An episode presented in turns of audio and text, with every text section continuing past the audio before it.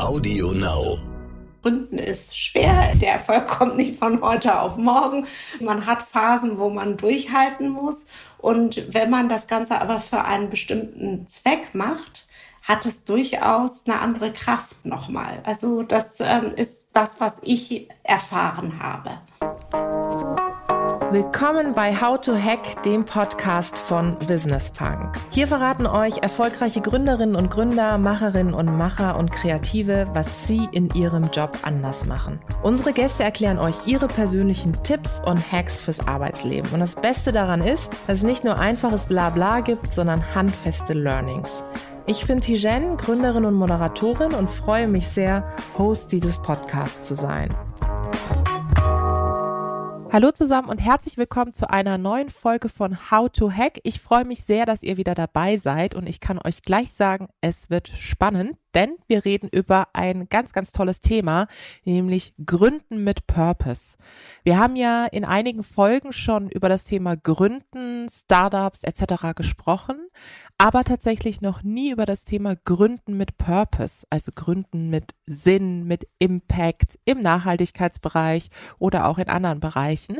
Und dazu habe ich mir eine Expertin an meine virtuelle Seite geholt, die das eine Weile schon macht, selber einen ganz spannenden Background hat, das wird sie gleich erzählen und freue mich sehr, dass sie da ist. Sie ist die Gründerin von The Awareness. Was sie damit macht, wird sie auch gleich sagen. Julia Zippel. Julia, ich bin froh, dass du da bist. Ich freue mich auch sehr. Vielen Dank für die Einladung. Kommen wir zum heutigen Werbepartner, dem ITZ Bund. Egal ob Ausbildung, duales Studium, Quereinstieg oder Direkteinstieg, das ITZ Bund begleitet dich auf deinem Weg ins Berufsleben. Egal ob Zoll, Wasserstraßen, Bundestagswahlen oder andere Bereiche, hier setzt du dich für innovative IT ein und führst Deutschland in eine digitale Zukunft. Eine gute Work-Life-Balance, ein sicherer Arbeitsplatz, vielfältige Entwicklungsmöglichkeiten und ein zuverlässiges Einkommen sind dabei vorprogrammiert. Starte jetzt durch und bewirb dich auf digitalfürdeutschland.de. Ich habe es gerade schon angekündigt. Ähm, Du hast einen spannenden Background. Du kommst aus der Fashion-Branche. Du hast lange bei ja, verschiedenen Fashion-Magazinen gearbeitet, was sozusagen auf der anderen Seite, bevor du auch für dich gesagt hast, du willst die Fashion-Branche revolutionieren. Äh, was ist das, was dich an der Fashion-Branche immer fasziniert hat? Ich fange vielleicht mal ganz vorne an. mit einer kleinen Geschichte. Ich ähm, bin nicht in Deutschland aufgewachsen, sondern in Indien und in Nepal und ich erinnere mich einfach sehr gut an einen Moment. Wir hatten eine Nanny und die kam zu uns nach Hause und wollte uns etwas vorführen. Sie hatte sich einen neuen Sari gekauft und das hat sie nicht jeden Tag gemacht, weil sie mit dem, was sie bei uns verdient hat, ihr gleich ihre ganze Großfamilie mit unterstützt hat. Zumindest ähm, kam sie an und wollte uns Kindern das präsentieren. Und ich erinnere mich noch, das war in Papier eingepackt und sie packte es aus und es knisterte. Und es war so ein leuchtend pinker Sari mit Gold bestickt und sie zog ihn an. Und vor unseren Augen, vor uns Kindern verwandelte sie sich. Also sie war plötzlich eine andere Person. Sie war unheimlich stolz. Sie fand sich schön. Es gab ja auch eine Form von Würde. Mhm. Und ähm, das war für mich schon so ein Key-Moment, dass ich verstanden habe, dass Kleidung was ganz, ganz Tolles bewirken kann, uns stärken kann, uns einfach Kraft geben kann. Und ähm, das ist was, was mich eigentlich immer begleitet hat. Wir sind dann später wieder zurückgezogen nach Deutschland und ich hatte meinen ersten Schultag und es war ein Herbst und es war eh alles grau draußen und es war regnerisch und ähm, ich bin in meine neue Klasse reingekommen und in dem Moment, wo ich vor den anderen Mitschülern stand, wusste ich, mit dem, was ich jetzt gerade anhab, werde ich keine Freunde finden. Also das war dann nochmal mhm. so dieser Moment, dass ich auch gemerkt habe, Kleidung ist nicht nur was Schönes, Tolles, sondern ist auch tatsächlich, ähm, hat sehr viel mit Verbundenheit zu tun, mit welcher Gruppe gehöre ich an, wie definiere ich, wo will ich mich auch positionieren. Ich glaube, in dem Maße habe ich es natürlich noch nicht verstanden damals, aber es ist etwas, was mich immer begleitet hat, und zwar, dass Mode nichts Oberflächliches ist, sondern dass es durchaus Sinn macht, sich mit Mode zu beschäftigen, weil man sich dann auch mit sich selber beschäftigt, mit dem, was bin ich eigentlich, was möchte ich darstellen, wie, also dass es ein Kommunikationstool einfach ist, dass man das sinnvoll ist zu beherrschen. Mal so. Schön ausgedrückt, auf jeden Fall. Ich muss gerade ja so so grinsen, weil ich äh, vieles von dem, was du sagst, natürlich nachempfinden kann aus ganz unterschiedlichsten Aspekten. Ich sag mal in der Wirtschaft unterwegs zu sein, was Buntes anzuhaben, ist ja genauso das wahrscheinlich ähnliches Gefühl wie damals, als du in die Klasse irgendwie gekommen bist. Aber ich finde diesen Moment, den du beschrieben hast, so toll zu sagen jemand zieht sich etwas an und es macht etwas mit dieser mhm. Person. Und dass das dein Key-Moment war, finde ich auch sehr interessant. Dann hast du ja beschlossen, diesen Key-Moment im Grunde zu professionalisieren. Wie ging es genau. dann weiter? Ich habe dann tatsächlich erstmal Modedesign studiert, das habe ich in Berlin gemacht und dann in New York, bin dann aber ähm, eigentlich sofort im Anschluss, ähm, äh, habe ich bei einer Redaktion angefangen zu arbeiten und bin in den Journalismus gegangen, in den Modejournalismus. Und habe dann über 20 Jahre bei verschiedenen Magazinen gearbeitet, als Moderedakteurin, als Ressortleitung Mode, habe den Job auch wirklich geliebt und habe aber auch gerade in dieser ganzen Zeit, es waren ähm, über 20 Jahre, gemerkt, wie sich die Branche sehr, sehr stark verändert hat. Also am Anfang sind wir noch zweimal im Jahr auf die Messen gegangen. Das waren dann zwei Saisons. Da hat man die Sachen sich angeguckt, ähm, die es ähm, dann im nächsten Jahr zu kaufen gibt. Dann ähm, gab es irgendwann vier Kollektionen im Jahr und jetzt ist es eigentlich so, dass ähm, wenn man als Kunde auf eine Fläche im Laden gibt, jedes Mal eine neue Kollektion erwartet. Also es kommen unfassbar viele Sachen rein, permanent. Ähm, Mode ist sehr, sehr viel billiger geworden mhm. in der Produktion. Es wird viel mehr gekauft, ähm, inzwischen doppelt so viel wie vor ähm, zehn Jahren und gleichzeitig ist alles sehr, sehr viel billiger geworden. Es ist wirklich es werden gerade im Fast-Fashion-Bereich Sachen gekauft, die werden viermal getragen und wieder entsorgt. Und wir haben ein Riesenproblem, wir haben ein Riesenumweltproblem. Mode gilt als einer der größten Klimasünder überhaupt. Also ähm, die CO2-Bilanz von der Modeindustrie ist größer als die der Schiff, also der, naja, der, der, der Flugfahrt und der Kreuzfahrt zusammen. Also wir haben einfach ein Riesenproblem und wir haben aber auch ein Riesenmüllproblem, weil einfach wahnsinnig viel sofort entsorgt wird.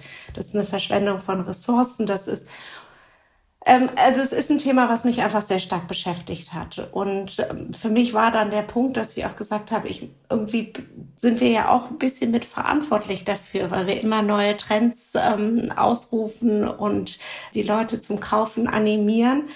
Was auch grundsätzlich ich erstmal, ich sage jetzt nicht, wir sollen uns gar nichts mehr kaufen, das möchte ich auch nochmal dazu sagen. Aber wir haben auch immer häufiger die Frage gestellt gekriegt, wo könnte man denn überhaupt nachhaltige Sachen kaufen? Und auch da wusste ich eigentlich keine richtig gute Antwort drauf, weil alles, was bis zu dem Zeitpunkt auf dem Markt war, und nachhaltig war, einen bestimmten Look und Feel hatte und halt für eine bestimmte Zielgruppe auch gemacht wurde oder ähm, und so ein bisschen diesen Öko-Schick-Stempel drauf hatte. Und ich bin jemand, der Mode liebt. Ich mag auch bunte Sachen. Ich mag, ich mag es gerne, dass man sich ausdrücken kann. Ich finde, man kann Spaß an der Mode haben. Und ich glaube auch, das gehört dazu, um sie überhaupt wertschätzen zu können. Und ähm, unser Gedanke ist auch eher, dass man sich mal was Tolles leistet und es dann wirklich liebt und es ganz, ganz lange trägt, weil letztendlich wird jedes Kleidungsstück, was mehr als 30 Mal getragen wird, auch irgendwann nachhaltig. Also das war eher unser Ansatz.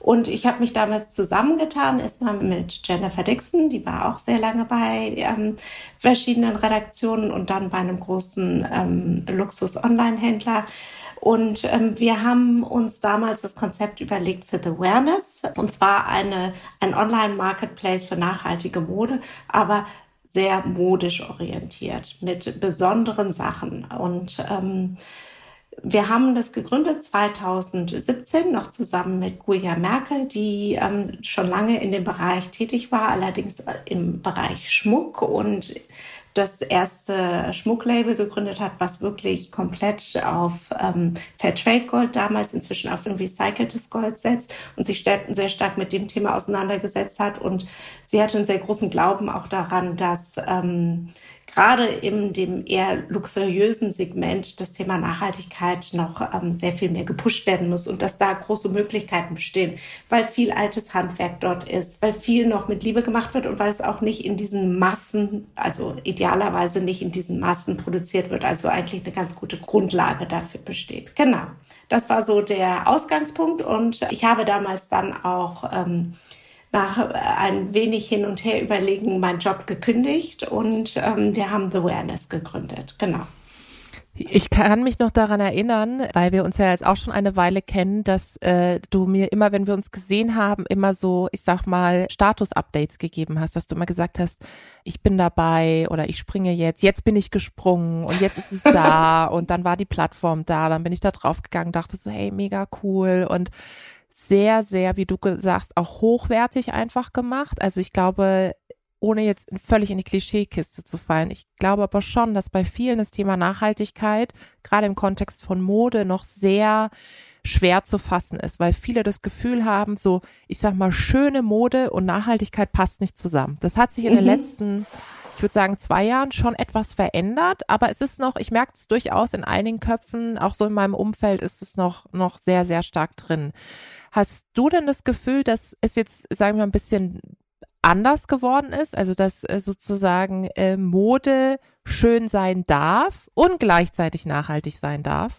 Also wir haben das auch sehr stark gemerkt. Also am Anfang sind wir auch wirklich mit ähm, fragenden Augen angeguckt worden. Wie sollten das sein? Und das widerspricht sich doch und ähm, äh, äh, ganz interessant, weil, äh, weil das habe ich eigentlich nie so gesehen, sondern es musste einfach, das, aber wir, das war so ein bisschen ähm, auch ähm, das, dass wir gesagt haben, das möchten wir, wir möchten beweisen, dass es dagegen, dass es nicht so stimmt. Aber es war tatsächlich auch so, dass wir ganz am Anfang sehr viele Firmen angefragt haben, von denen wir wussten, dass sie nachhaltig produzieren, dass sie Zertifizierung haben oder dass sie mit zertifizierten Stoffen arbeiten, dass sie auch ähm, kleine Betriebe unterstützen.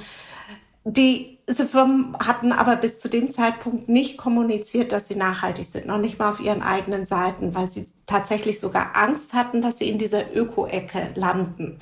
Also es war zu dem Zeitpunkt, als wir es gegründet haben, war es uns ein ganz großes Bedürfnis, einfach zu zeigen und die richtigen Marken auch zusammenzuholen und zu zeigen, so kann es halt auch aussehen. Und ähm, das ist auch ein bisschen das Versprechen, was wir abgeben, dass wir sagen, bei uns ähm, gibt es guten Geschmack für ein gutes Gewissen. Also dass, dass wir diese zwei Sachen auch tatsächlich kombinieren wollen, dass wir wirklich auch kuratiert die besten Sachen raussuchen und die zusammen ähm, präsentieren. Wir haben damals am Anfang auch leider einiges an Geld verbrannt, muss ich auch dazu sagen, weil wir äh, dachten, okay, das ähm, gerade im Online-Marketing-Bereich, das sind ja irgendwie tolle Keywords, die man zusammenbringen kann, irgendwie Qualität ähm, und Nachhaltigkeit, das muss doch irgendwie funktionieren. Nee, hat überhaupt nicht funktioniert, weil die Leute, die nach nachhaltiger Mode gesucht haben, haben tatsächlich nach anderem Style gesucht mhm. und auch nach einem anderen Price Point. Und ähm, da haben wir dann gemerkt, wir müssen tatsächlich erstmal drüber sprechen. Wir müssen äh, erstmal anders, auch gerade über ähm, andere Medien versuchen, ähm, das Thema zu platzieren, ähm, immer wieder drüber reden, damit überhaupt so ein Umdenken erst stattfinden kann. Ich habe nach wie vor das Gefühl, dass ähm, es ist immer noch ein schwieriges Thema. Bei vielen Leuten ist es immer noch im Kopf. Wir hören auch nach wie vor, ja, der Kunde ist irgendwie überfordert. Er weiß auch gar nicht, wo er was kaufen kann, was anders ist. Man sieht ja auch gar nicht, wie die Sachen produziert werden. Was mache ich denn, wenn ich im Handel stehe? Also das sind ganz, ganz viele Fragen, die auch immer wieder kommen. Und ja, aber ähm, teuren Marken kann man auch nicht ähm, vertrauen. Das bringt auch nichts, wenn ich was Teures kaufe. Das macht auch keinen Unterschied. Also das sind alles ähm, Fragen, die sehr, sehr stark immer wieder kommen und ähm, ich glaube, das braucht einfach seine Zeit. Wir kennen das aus anderen Branchen, wo das ja, auch absolut. länger gedauert hat, bis da dieses Umdenken tatsächlich stattgefunden hat, ja. Ja, absolut. Also Diversität hat auch lange keiner verstanden. I feel you. Also insofern ist es ja auch tatsächlich so, dass Diversity-Themen und Nachhaltigkeitsthemen ähnlich behandelt werden, ja. ähm, sowohl in der Auffassung ähm, als auch in der Diskussion. Ja, so mhm. finde ich immer ganz interessant zu sehen. Zurück zu unserem Hauptthema Gründen mit Purpose. Jetzt, äh, wenn du dich nochmal so zurückerinnerst, als ihr dann gegründet habt, hattest du das Gefühl, dass ihr eines der wenigen Unternehmen seid, die wirklich von Anfang an diesen Purpose, sag ich mal, im Blick hat? Jetzt würde ich sagen, ist das ein bisschen anders, aber mhm. hast du dich da manchmal wie so eine Exotin gefühlt, wenn du auf irgendwelchen, als es noch Veranstaltungen gab, ehrlicherweise auf irgendwelchen Veranstaltungen unterwegs warst? Oder wie war da dein Gefühl? Also tatsächlich, ich habe damals, während ich noch als ähm, Ressortleitung Mode damals bei der Myself gearbeitet habe, habe ich parallel ein Studium nochmal in Amsterdam gemacht. Und das war äh, Think, ähm, ähm, Creative Leadership ging es da und Innovation Management. Und die hatten sehr starken Fokus auf den drei Ps. Und zwar, dass sie und haben auch versucht, Leute aus ganz diversen Hintergründen zusammenzubringen. Ähm, und die drei Ps sind halt Planet, People, aber das dritte halt auch Profit dazu. Genau, also gar nicht Purpose, sondern dass man diese drei Themen als ganzheitliches sieht, dass es nicht gegeneinander ausgespielt werden soll, sondern dass man ähm, idealerweise halt alle drei Themen mhm. ähm, bespielt. Und von daher kam ich dort vielleicht auch schon aus so einer Blase heraus, ähm, als ich gegründet habe. Aber für mich war es, ich mochte meinen Job vorher. Wenn ich nicht diesen Purpose gehabt hätte, hätte ich gar nicht gegründet. Mir ging es nicht darum, jetzt was zu gründen und wahnsinnig viel Geld damit zu verdienen. Das ist vielleicht ein schöner Nebeneffekt. Und ich glaube auch, man darf das nicht vergessen, mhm. sondern ich glaube, durch wirtschaftlichen Erfolg wird es auch Nachahmer geben und dann hat man einfach die Macht, auch bestimmte Sachen durchzusetzen. Also das will ich gar nicht in, in Absprache stellen.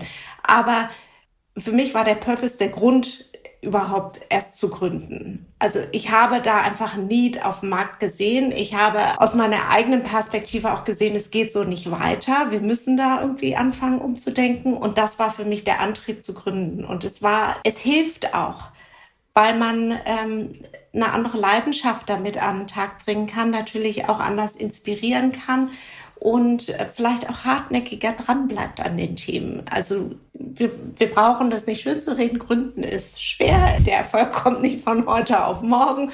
Man hat Phasen, wo man durchhalten muss.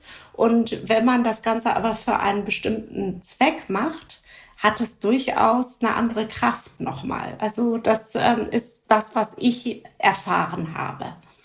Hast du denn? Und also ja. genau. Und du fragtest, also gerade ähm, wenn es um Investoren geht, ähm, habe ich schon festgestellt, dass es ein Umdenken inzwischen gibt. Als wir damit angefangen haben, Nachhaltigkeit und Mode sind eh zwei Themen, die ganz schwierig sind. Mhm. Also wenn Nachhaltigkeit, dann wird vielleicht noch investiert im Energiesektor mhm. oder in der E-Mobilität. Mhm. Aber dass dieses, ähm, dass Mode überhaupt so ein schlimmer Umweltsünder ist, ist vielen gar nicht bewusst. Und damit war das auch gar nicht so sehr auf der, also weder dass man die Notwendigkeit gesehen hat, dass man da rein investieren muss, einfach aus einer ideellen Perspektive.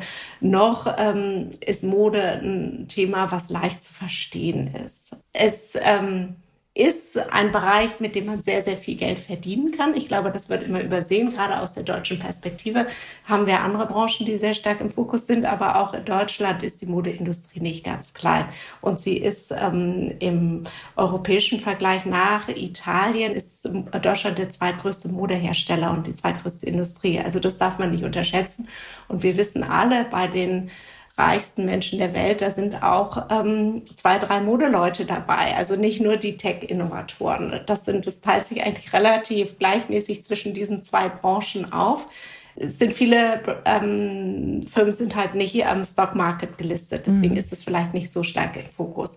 Nichtsdestotrotz, also nochmal zu dem Purpose. Es war zumindest gerade bei Investoren so, dass weder das Thema Nachhaltigkeit noch das Thema Mode so wahnsinnig sexy ähm, ist, um zu investieren. Ich habe das Gefühl, dass da ein Umdenken ist und ich habe auch das Gefühl, dass gerade mit mehr weiblichen Investoren, die jetzt ja auch deutlich sichtbarer werden, ähm, auch diese Themen ähm, anders angegangen werden, weil das beides Themen sind, wo Frauen tendenziell stärker drin sind, ja. Mhm. Und ähm, vielleicht zur Finanzierung, wie seid ihr denn aufgestellt? Also wie seid ihr denn finanziert? Also unsere dritte Gründerin, ähm, mhm. Guya Merkel, die damals mit reingestiegen ist, die ist ähm, als Business Angel mit mhm. eingestiegen. Da hatten wir die, haben, von ihr haben wir praktisch das ähm, Startkapital erhalten und dann haben wir letzten Sommer, ich weiß letzten, nee, ist jetzt schon, schon zwei Jahre, es geht so schnell vorbei, haben wir noch, ähm, ähm, noch einen weiteren Investor mit ähm, reingenommen ähm, aus Frankfurt. Genau, das ist, so sind wir momentan aufgestellt, ja. Es ist super spannend, was du sagst, auch gerade vor dem Aspekt der Diversität innerhalb der Investoren und Investorenlandschaft, dass sich da auch etwas äh, verändert. Ich hatte vor kurzem eine Aufnahme mit dem Andreas Haug, äh, das ist einer der Partner von eVentures, auch einer großen VC Bude sozusagen. Mit dem habe ich sehr intensiv auch über das Thema Diversität bei den VCs diskutiert, weil es natürlich auch gerade ein Thema ist, was mich sehr umtreibt. Daher kann ich mir das total gut vorstellen. Erstens, das, was du skizziert hast, dass ihr immer Probleme hattet, wenn ihr das Thema vorgetragen habt beim Thema Finanzierung, weil auf der anderen Seite das Verständnis nicht da war. Und zweitens, du hast es gerade so ein bisschen schon skizziert, ich glaube auch der Mehrwert von Lifestyle, von Konsum im Bereich, ich sag mal, Startups und Gründen und dann Finanzierung noch nicht so richtig gesehen wird. Also es wird noch so ein bisschen als ach, da gründen jetzt mal irgendwie zwei, drei Frauen irgendwie so ein Label oder machen irgendwas, um sich da vielleicht selbst zu verwirklichen. Aber sie, viele Investoren und Investorinnen verstehen nicht, dass äh, gerade die Hälfte der Bevölkerung ja auch eine spannende Zielgruppe ist, ja, also sozusagen. Und deswegen kann ich das total nachempfinden. Ähm, beim Thema Gründen mit Purpose würde mich noch interessieren, wir haben es vorhin ganz kurz angerissen, es schwebt ja immer so ein bisschen das Damoklesschwert über dem Thema, so nach dem Motto, du gründest, um etwas zu verändern, um die Welt zu verändern, um einen Status quo zu challengen. Darfst du dann da überhaupt auch Geld verdienen? Also gerade so mit Nachhaltigkeitsthemen, ne, wenn man sich so ein paar Social-Media-Diskussionen anschaut, auch so gibt viele Nachhaltigkeitsinfluencerinnen ähm, und sobald die irgendwie einen falschen Schritt machen, gibt es dann Shitstorm. Wie nimmst du da die Diskussion wahr? Also ich glaube, gerade dieses ähm, Gründen mit äh, Purpose ähm, wird ja sehr schön auch dargestellt durch diese Zebra-Unternehmen. Mhm. Ich weiß nicht, vielleicht gehe ich da ganz kurz drauf das war ein. Super. Ja. Also es gibt ja einerseits diese Einhörner oder ähm, Unicorns. Ähm, das sind Startups, die ähm, von denen man sich verspricht, dass sie mal über die eine Milliarde Bewertung drüber hinwegkommen. Und ähm, Parallel dazu gab es dann ähm, die Definition der Zebras. Und das finde ich eigentlich eine ganz schöne Definition, weil sie sich, ähm, das Zebra ist schwarz und weiß. Also ist sowohl, ähm, hat es einen Purpose-Gedanken als auch einen Profit-Gedanke. Also das ist, ähm, es vereinnahmt beides. Das Zebra ist aber auch ein reelles Wesen. Es ist nicht wie ein Unicorn, ein, ein Einhorn, etwas, was es eigentlich nicht gibt. Es ist ein Lebewesen, was es schon immer gegeben hat im Prinzip. Es ist auch ein Lebewesen, was in Herden lebt. Also wo eher über Kooperation und ein Miteinander nachgedacht wird, als dieses alleine im Fokus zu stehen. Also das sind alles so Sachen, die dieses Zebra ausmacht und vor allen Dingen auch dieses Parallel Purpose und auch Profit. Also dass man das nicht gegeneinander ausspielt. Und ähm, ich finde es ganz wichtig, weil ich glaube, dass nur durch einen wirtschaftlichen Erfolg man auch die Kraft hat, einfach weiterzumachen, einfach dran zu bleiben. Ansonsten ist man immer davon abhängig, dass es ähm, Leute gibt, die einen finanzieren, die einen subventionieren. Es ist eine, also, dass man einfach unabhängig von, von diesen externen Geldquellen wird.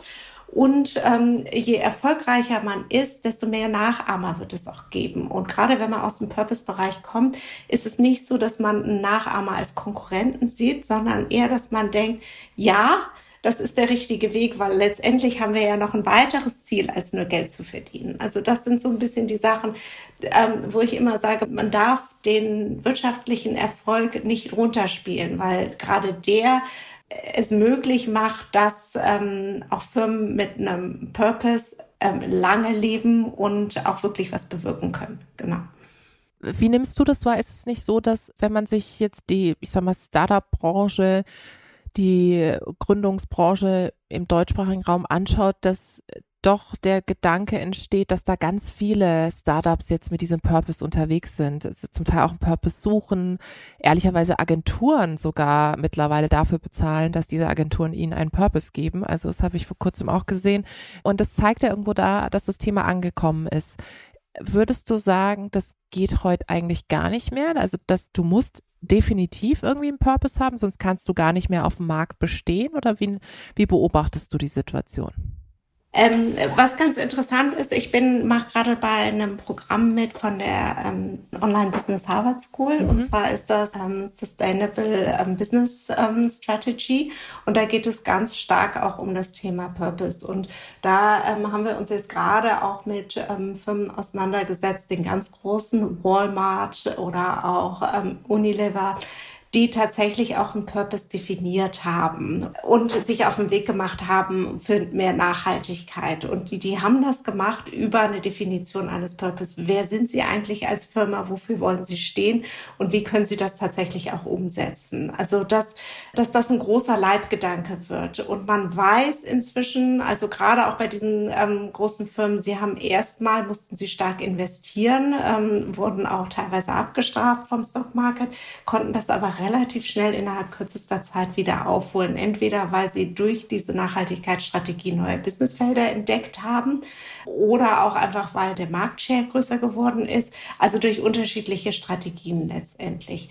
Was diese Firmen auch ganz klar sagen, was sie auch, abgesehen davon, dass sie ähm, auf lange Sicht ähm, sehr viel mehr Erfolge dadurch feiern konnten, ist, dass das auch für die Belegschaft ein ganz mhm. großes. Tool ist.